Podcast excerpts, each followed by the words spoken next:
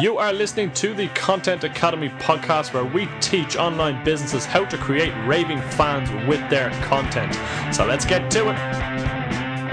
Hello, and you're very welcome to the Content Academy podcast. I'm Phil McGrath, and I am joined by a uh, slightly red Paul Caffrey. An extremely red and extremely sore Paul Caffrey, yes. Um, a don't heat wave laugh. struck, and uh, yeah, I enjoyed it a little bit too much. Yeah, so if you want to see what Paul enjoying the sun looks like, check out our Instagram uh, account with Paul playing football on the beach. And Oh, that was that was before. I was I was in good nick then. It was afterwards when things went. that's what I mean, but that's when you got it. He certainly was. God. But uh, listen, you're soldiering on. You're still here with us today, which uh, thank you for that. I appreciate it, and as do our listeners, I'm sure. Pleasure to be here, Phil. Yeah, and uh, Salma Jafri is our guest today. She is a content marketing strategist, speaker, and trainer, and she's uh, the host of a video blog which basically gives her content marketing tips for entrepreneurs to help them authentically promote their business using content marketing. So certainly, Paul, she's a perfect fit for us here on the show today. Um, yeah, she is. Um, a lot of interest and insight. I mean, from the, the show itself, we talk a bit about YouTube and, and how to use that as a platform. And, interestingly enough, uh, you know, uh, Salma, she decides to use that as her pr- primary platform and then not repurposes, but upcycles that content into various different forms uh, and also speaks about syndicating it as well. So I won't get into too much detail on that just now. The podcast explains it exceptionally, but really what it does show you is that if you create one quality piece of content, you know, Salma really gets that piece of content to work for her. Yeah, and I, as people will know, regular listeners, I am a huge fan of that. I don't think I can emphasize the huge any more than I just did. But that's how much I believe in it. If you spend the time to create that content, squeeze it for everything it's worth. but yeah, listen, there's so much in this one, especially around uh, upcycling your content, as uh, as Salma says, and then also about syndication, and also what her process in terms of creating those videos is like. Quite interesting to see how she does her videos and the kind of kit that she uses, and then we talk a bit about periscoping and various other bits and bobs. But I tell you what, we'll throw the doors open, we'll welcome Salma in, and we'll chat to you at the end of the show. Yes, so as I said, we have Salma Jafri on the line from salmajafri.com. How the hell are you, Salma? I'm really, really great and excited to be here. Thanks Um, for having me, guys. Oh, we're excited to have you on the show. I know this is something we've been trying to get up and going for a little bit, so we're delighted to eventually get our calendars cross checked and get you on the show. Absolutely. Across time zones and all sorts of hurdles. This is it. This is it indeed. I suppose before we jump into the nuts and bolts of today's show, you might just give our audience a little bit of background on yourself. So, where you started and what you're up to at the moment.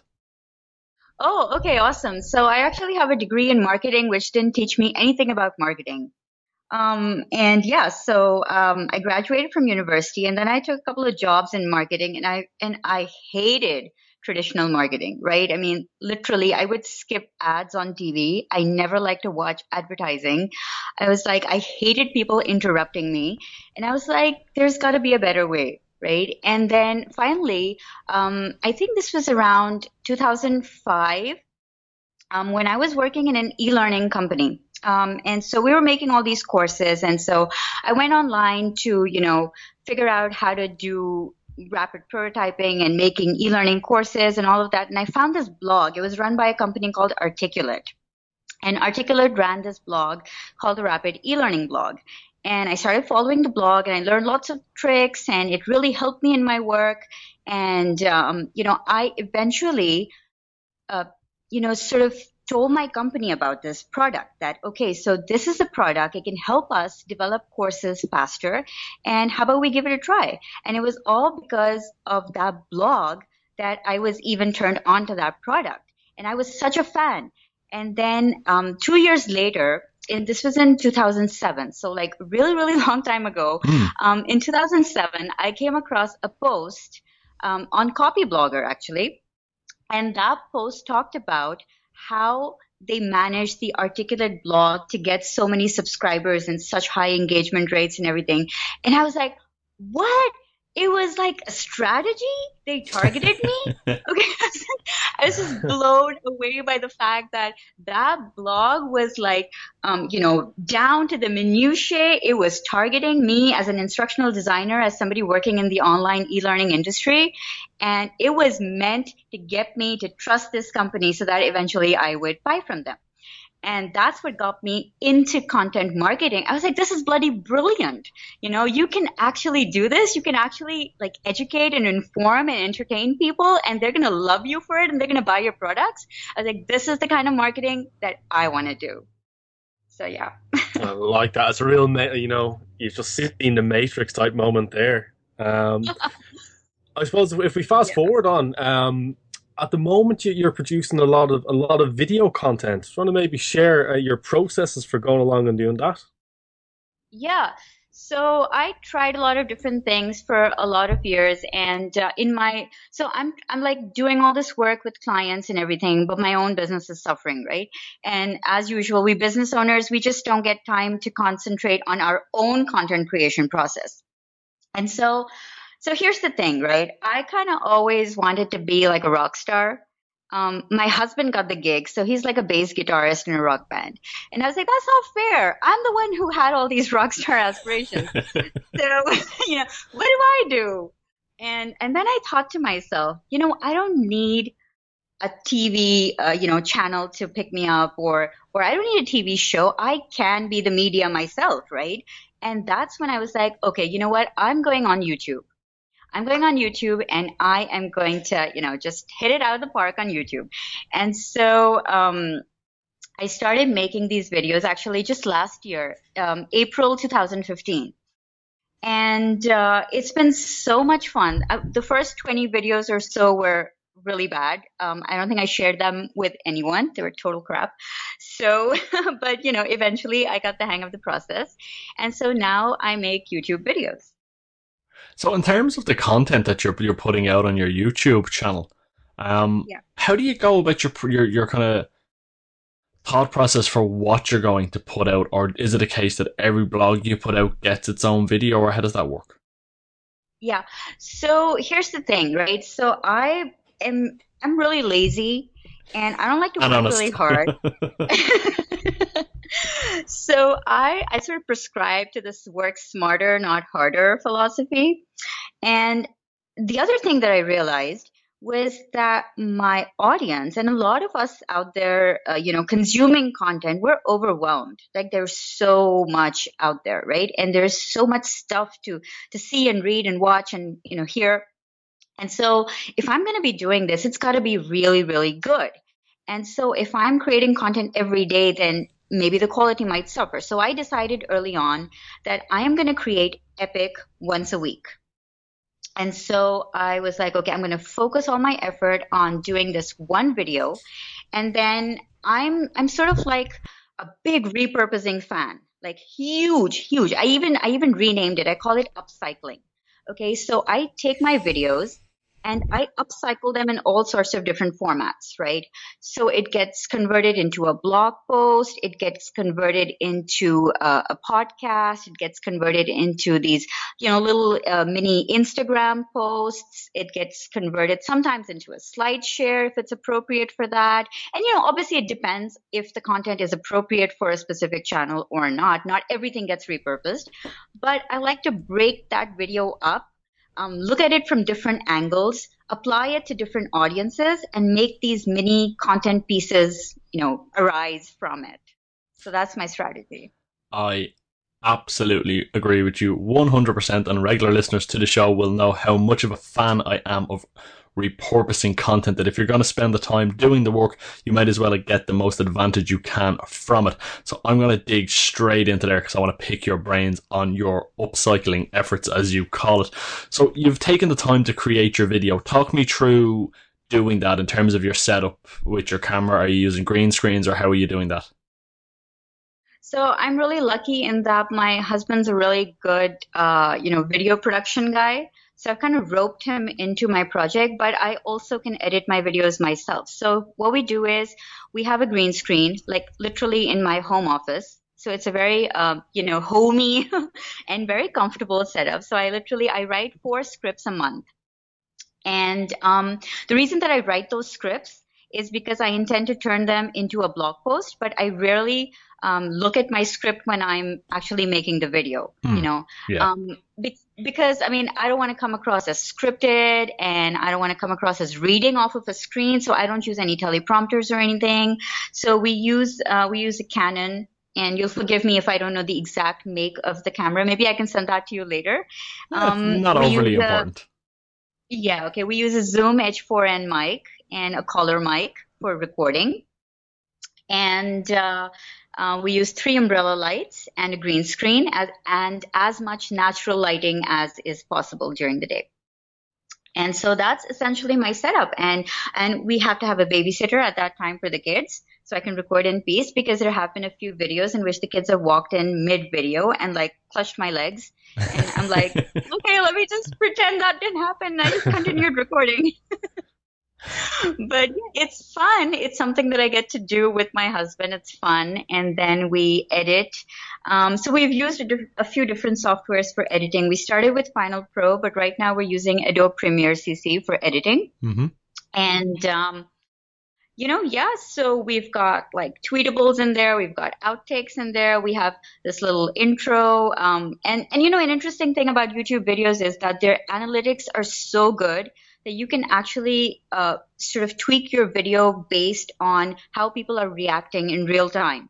And so my first few videos, I found that uh, my drop off rate uh, in terms of audience retention was around two minutes. And I was like, wait, that is really bad, you know. So what am I not doing right in those two minutes? And I realized that those two minutes were my intro and title sequence and everything. And so I changed that up. So now I start with a question and I let them know, I let my audience know exactly what they're going to get in each video. Like what answer, what are we going to talk about? Hmm. And so I start with the problem and then the intro, the, the title sequence, and then we get into the meat of it. And that's really interesting, and it, it's impressive as well that you've been able to look at use the stati- easy for me to say statistics available.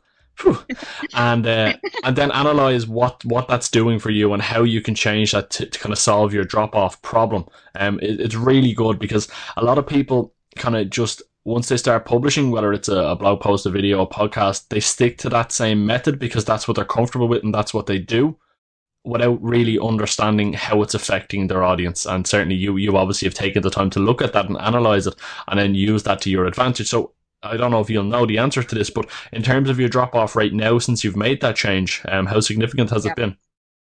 It's been um, a lot significant. So it's about four and a half uh, minutes now. And my videos are typically five to seven minutes in length. So, you know, from going from two minutes to four and a half has been a pretty big jump. Absolutely, it most certainly is. So, I mean, once you've got your video there and it's made um, and edited, you're you're repurposing um, techniques then in terms of getting it out. How do you go about that? So I go on Canva, which is this great uh, free image editing software. Yeah, sure you've big, heard of big, it. big fan of Canva. so I take a I take a video still, right? I, I pause the video in some stupid, funny, whatever weird moment, and There's nothing worse than when you do that. You, you end up making the stupidest faces ever. Paul, do you remember we did some videos and we were we were we were editing? Absolutely. And Yeah, yeah, and if, and if absolutely. anyone's hearing this, you know, YouTube thumbnails are so important to getting someone to click on your video, right? So Yeah. the more interesting you can make your thumbnail, go for it. I mean, if you look crazy, stupid, jokey, whatever, I mean, Joe, put your ego aside and go for it, right? Oh, I agree with you. So, so I do that. So I take a video still, I put it in Canva, I have a template, and then I add. Um, so so I use two titles, right? So one is this title for YouTube, which is for search, which is very straightforward. So if I'm talking about whatever topic, like my last one was how to choose a social network, so that's what I'm going to put in you know the YouTube title, right? But on my thumbnail, I'll usually go with a more fun, more playful title. So for my last one, I had like, let's get social, baby, you know, and I was like, okay, that, it works. yeah, yeah. Um, and so, yeah, and so I put that thumbnail um, up for you. So I make it in Canva, then I put it up on YouTube, and then I use that same thumbnail uh, a couple of times on Twitter um, and uh, once on Instagram. just once on Instagram. And then I pull out tweets from my from uh, sorry. So let me let me let me do the blog post first. Yeah, so yeah. I have a script, right? So I've written a script, but it's usually very colloquial and very conversational. So then what I do is I try and add a little bit more, you know, grammar and sentence structure and subheadings to that and convert it into a blog post, which I put up on my website along with the embedded video. And the reason that I do that, yeah, the reason that I do that is because I really believe in the fact that people like to consume information in different formats. Um, one person might love watching videos and another person might just want to skim headlines really quickly, you know, and another person might just want to listen the audio only. And so I really want to cater to people's different learning styles and adapt my content as I go. And so the, the blog post is for those who just want skimmable, scannable content really, really quickly. And uh, then I pluck, you know, maybe two, maybe three tweets out of that. And then those are, you know, uh, recycled on Buffer and on, on, you know, using Buffer on Twitter. Hmm. And uh, then I typically make a quote card with them for Instagram.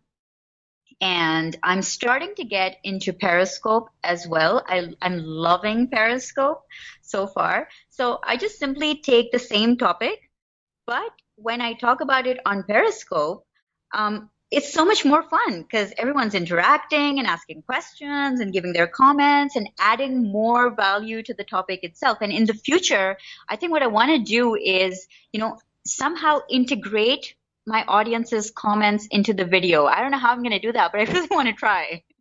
Yeah, what's really interesting, we we uh, had recently done a 30 day blogging challenge, uh, myself and Paul, where we both undertook a blog a day for 30 days.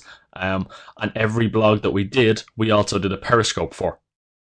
Um, and it was really interesting to be able to get on Periscope every day after we finished creating our content or after it was published, and then speaking about the content and seeing the feedback we were getting, which not only is great from a point of view to see that your content resonates with your audience, but also maybe points that you've missed that your audience are asking questions about. So it can kind of lead to maybe you re- redoing the, the content or upgrading it slightly, or else leading to a second in a in a series of blog posts or even a third, depending on how many questions are raised.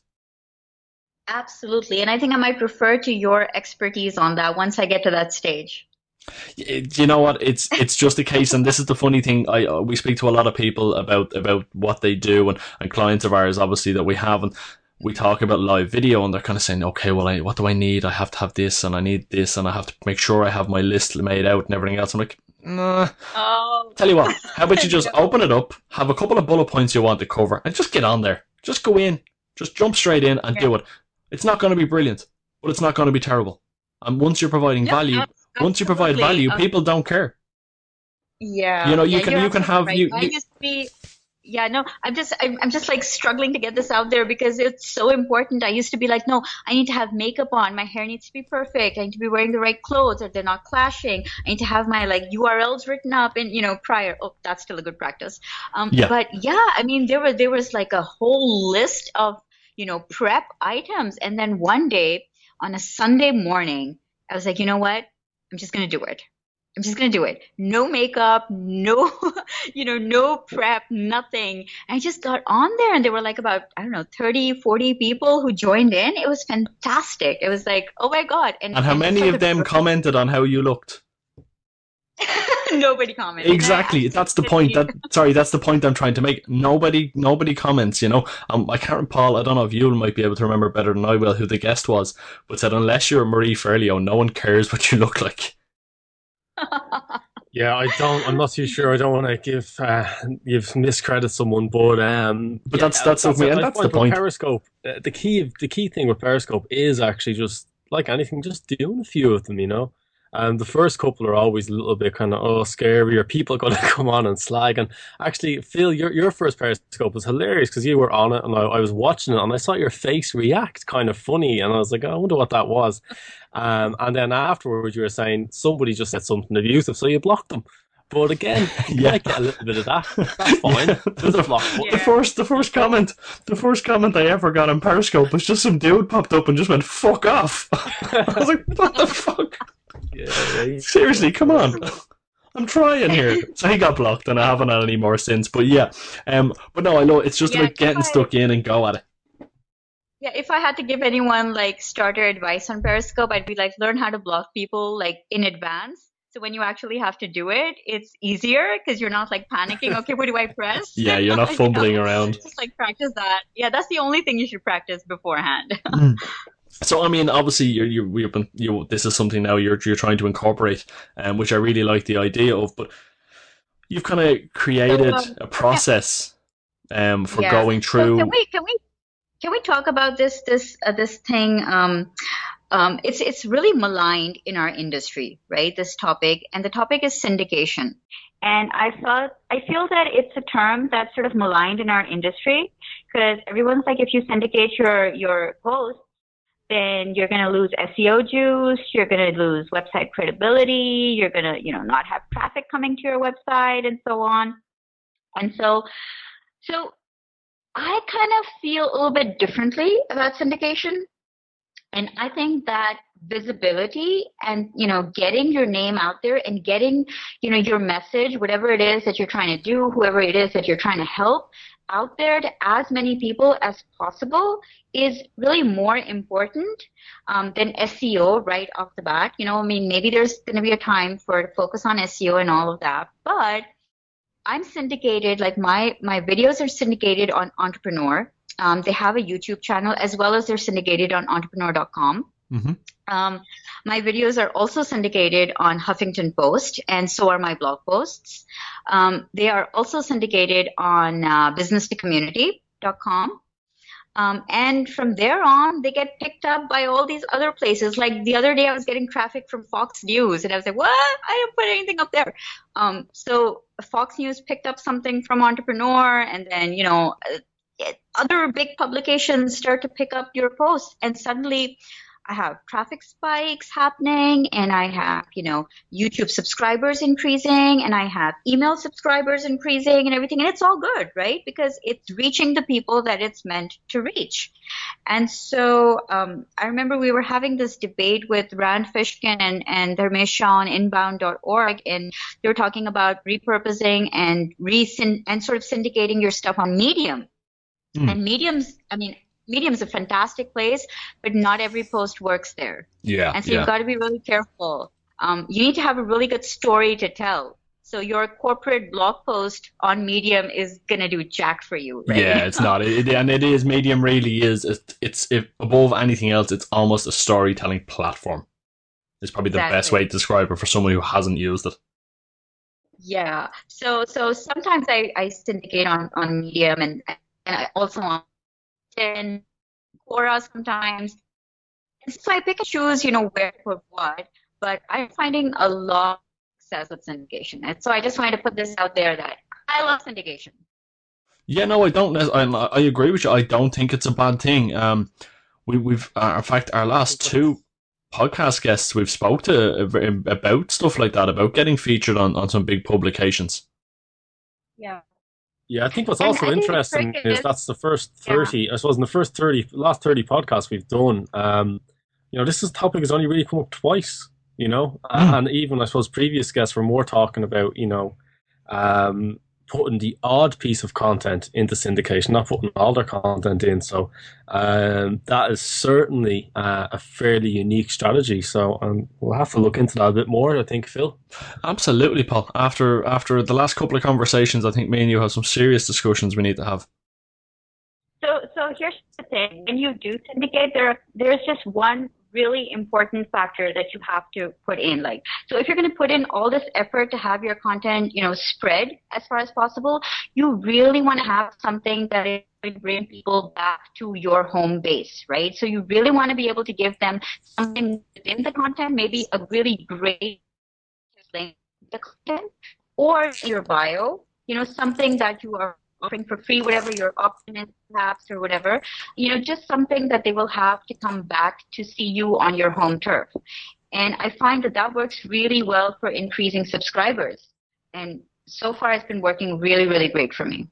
Yeah, I mean that's something um, uh, Rosella Lefevre po- pointed out when we spoke to her just two episodes ago, Paul. Now, but well, two Yeah, episodes as yeah, at the well, time of when it was recording released, this. yeah. Um, so it would have been episode twenty-seven. Um, and she was saying that that was a big thing she learned that she initially she didn't have her bio in her articles that were going out on the Huffington Post, and they were picked up somewhere else. But she got no credit for them whatsoever. Yeah, no, no, you've got to have your links pointing back. At least one link. I mean, you don't want to be spammy, but one or two links are, are definitely um, a good practice. And uh, I suppose with that now, um, would you actually link directly to a lead magnet? Uh, is that something that can be done, or is that a step too far when it comes to syndication? When you are, you know, syndicating on the Huffington Post or anywhere else, really, you just need a one-liner at the end, um, if possible, if the if the publication allows. And my thing at the end of Huffington Post just simply states that if you enjoyed this post, here's how you can download my free ebook, and then the link at the end, and that's it.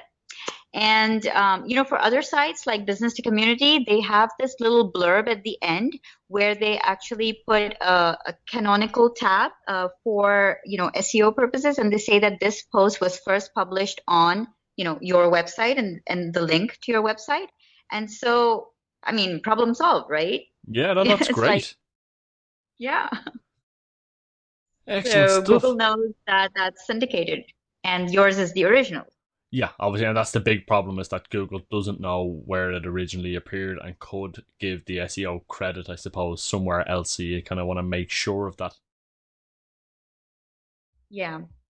Um, so, I mean, we have our videos up now. We're syndicating our content. I have to ask about your promotion strategy. Given your background in marketing, what does that look like for you? So my first promotion strategy is going into Facebook groups where my ideal customers are hanging out and starting conversations around various topics which are you know related to whatever I'm publishing or whatever I'm thinking and it's usually story based and it's usually you know something that will get people talking. Hmm. And so that's strategy number 1, right? And then the second strategy is the syndication. So that's everywhere. So that's more distribution. And then the third strategy is answering comments. So I answer every single comment on every single network wherever my work appears.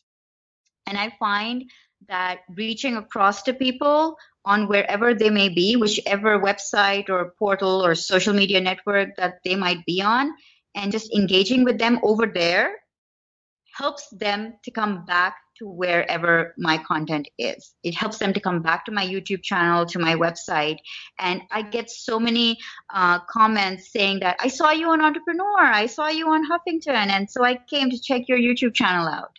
And so that's primarily what's working for me in terms of promotion. Excellent. So it's it is promotion, but not in the sense that it's not all reliant on social media, which I really love because, as we all know, the social media platforms own everything there. If they decide to pull the plug, you're kind of you you've lost. So I mean, having a strategy that can drive traffic that's not reliant on on the social media platforms is a fantastic way of getting traffic back to your site. Yep, yep. And it's working really well so far. I mean, people really like the fact that the video creator or the blog post writer is, you know, taking the time to respond to them. And sometimes I have really, really long responses to like specific questions and and I'm so small, right? So I can do that, but I hope to be able to continue that. Yeah, well, it, it- you know what? It's funny you say that because we, um, well, while we were doing our thirty day blogging challenge, one of the the uh, articles that I wrote about was about giving your your uh, social media followers the personal touch, and that while you are in the phase of growing, what you are a disadvantage to some of the larger companies, obviously because of the resources they have. But the advantage you have is that you're not going to be gaining that many social media followers day on day. So you can take the time to have a look at them and reply to them and talk to them. Whereas some of the bigger companies just don't have the bandwidth mm. to be able to do that due to the large numbers coming in. So I, I like that again because it's about recognizing that yes, it's small, but because it's small, I can do more than those who have the big numbers. Yeah, and one thing I actually I- really like about that is as well. Sorry to, to jump in. Is uh, on Instagram. I mean, I've noticed. I mean, Phil popping out a few personal videos. You know, thanking a person by name for following, uh, and then having a little message. Uh, and that's something you can't fake. Whereas maybe you can automate hello at Twitter handle, thanks for the follow.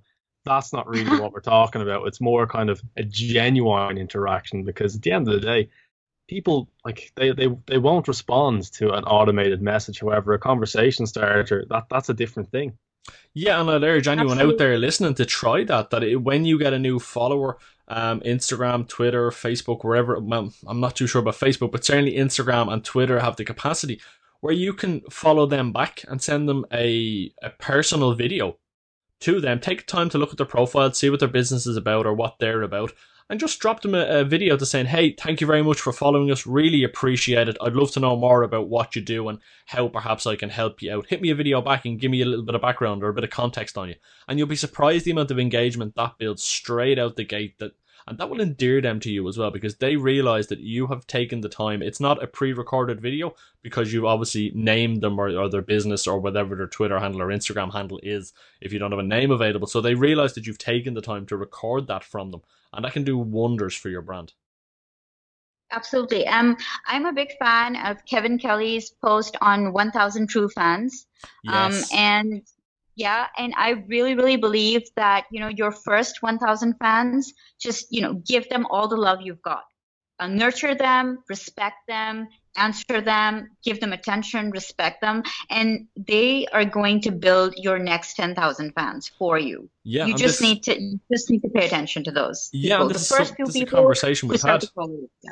yeah. That's the conversation we've had with uh, some of our clients. Is you know, I want to. How do I get more? I want more. I'm looking for more.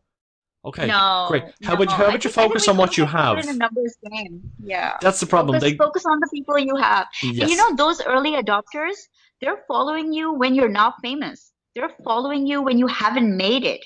They they must really like you. you know? Yeah, I mean, show them some love. Absolutely, and that's so, it. Yeah. It's it's focus. You know, build a reputation as someone who focuses on the followers they have, not the followers they don't have. And that's that's that's what I tell clients, and I I, I thoroughly believe it, and that's why we do what we do. Um, but that's fantastic. Let's t- keep it ticking on because I know we're getting tight on time, Salma, and I'm conscious of that. So I'm gonna break out the big gun that Paul gives out to me about when we get, okay. get when we get guests on the show. And what happens is we get through the podcast. We've had a great time. We've had a good chat, and I always pull this question out of the bag at the end, and he gives out to me for it. But I'm going to continue to do it anyway because I love it.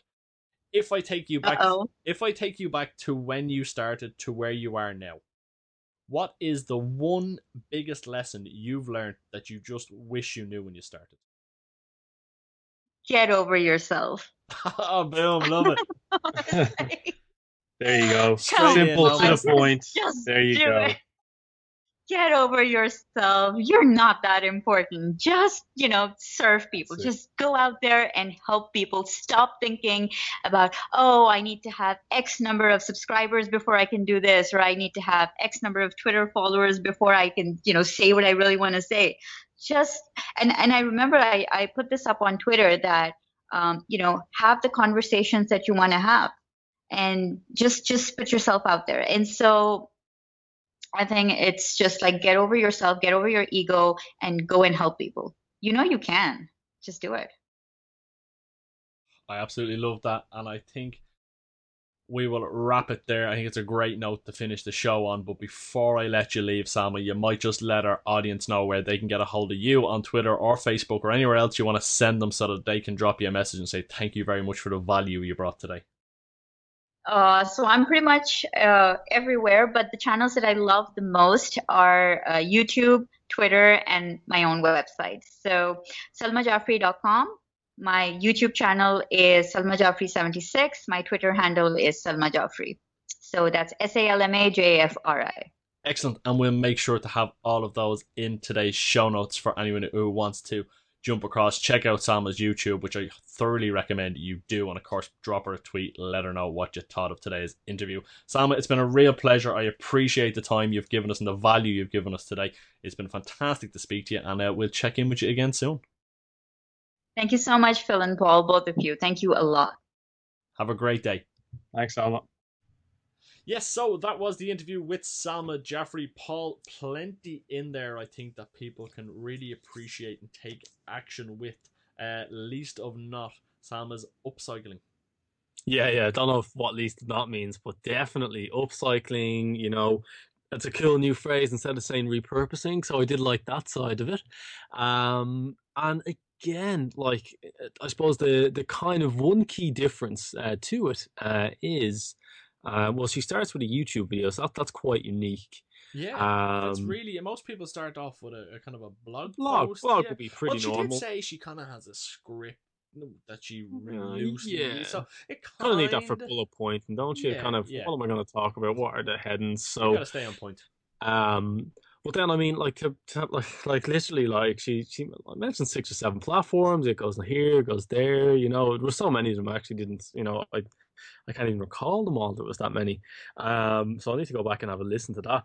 But having said that, um, very very much uh improves upon her content as she upcycles as well, which is something that I picked up on. So that's quite interesting. Yeah, I mean that was one thing we spoke about in the show, and I know I picked up on it there, but I just want to emphasize it again that Salma took the time to look at her analytics from a YouTube channel and realized that people were dropping off after two minutes. And when she figured out what the first two minutes of her video were, she made those changes, and now she's been able to increase the amount of time that her YouTube viewers are staying on her show. In fact, it's it's over double now that are hanging on for, and that's had a vast improvement for her. And it's just about recognizing where your customers are coming in, what they're consuming, and where they're leaving, and keeping an eye on that because blindly creating content won't do you any good. You need to monitor, test, and, and strategize about what you can do to better the experience for them. And obviously, that will have knock on effects for you and your business. Uh, Mate, look, yeah, that's it. We all we say that you should be testing and, and checking everything. Um, and look, she got a fifty, to, you know, actually a hundred to one hundred and twenty percent increase uh, in the length of time people were spending watching her videos. So, come here, that that kind of goes without saying. Um, if we look at then one thing which really stood out. I mean, I know we spoke recently with, Rosella Lefevre about. Um, you know, syndicating your content onto the likes of Huffington Post uh, and other platforms. Um, but really, uh, what was quite interesting and rather unprompted uh, was the fact that you know Salma was able to to dig into that quite deep and actually outline the wins that she's had, and she, you know, she's getting a lot more people on her subscribing to her YouTube videos, more people on her list, more people onto her site, and also people recognizing her across social platforms from being on entrepreneur.com, being on the Huffington Post, and, and some of the other platforms you mentioned. So, syndication and not being afraid to syndicate your content really was a key takeaway that I, I took from this. Yeah, absolutely. It really is. And that's something that we, we've said, Paul, now has popped up in the last couple of shows that we've been doing. And for anyone who missed out on the interview with Rosella, you can check that out at content.academy forward slash episode 27.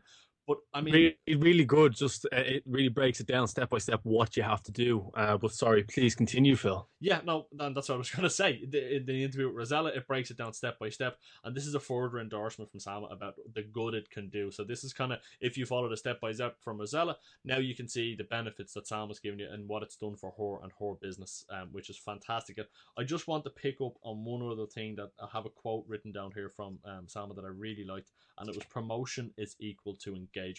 So normally when we speak to our guests, Paul, you'll obviously know this better than everyone we talk about their promotion strategy and often we get the usual Twitter, Facebook, Instagram, you know, wherever they might go and they put their content out there. They take the time to engage, which is fantastic. But Salma goes to the platforms that our content's been syndicated on as well and replies to every comment, no matter what platform it's on, her website, somebody else's, YouTube, anywhere. She will find her content, hunt it down, and answer those questions. And it really is paying dividends for her. So just a bit of advice to everyone out there that just because you're publishing on Twitter and Facebook and Instagram and Snapchat and Pinterest and wherever you are, doesn't mean your job is done. There is always something else you could be doing if you have the time, of course. But just another way maybe to look at your promotion strategy from a different angle. Absolutely, and um, I suppose the the final piece of advice really get over yourself. Um, yeah, I love that. I quite like that. You know, let's face it. Um, some people are very guilty of taking themselves a little bit too serious, uh, and you know, you have to just you know maybe put that to a side and, and just put yourself out there, which uh, is it's a nice piece of advice because it's not often something that gets mentioned too much.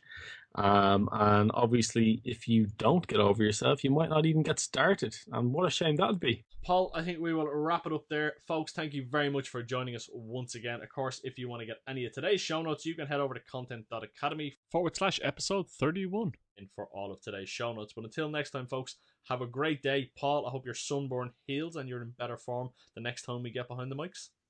Yeah, so do I. I'm going off to to shed my skin. So um, yeah, let me just slither away here.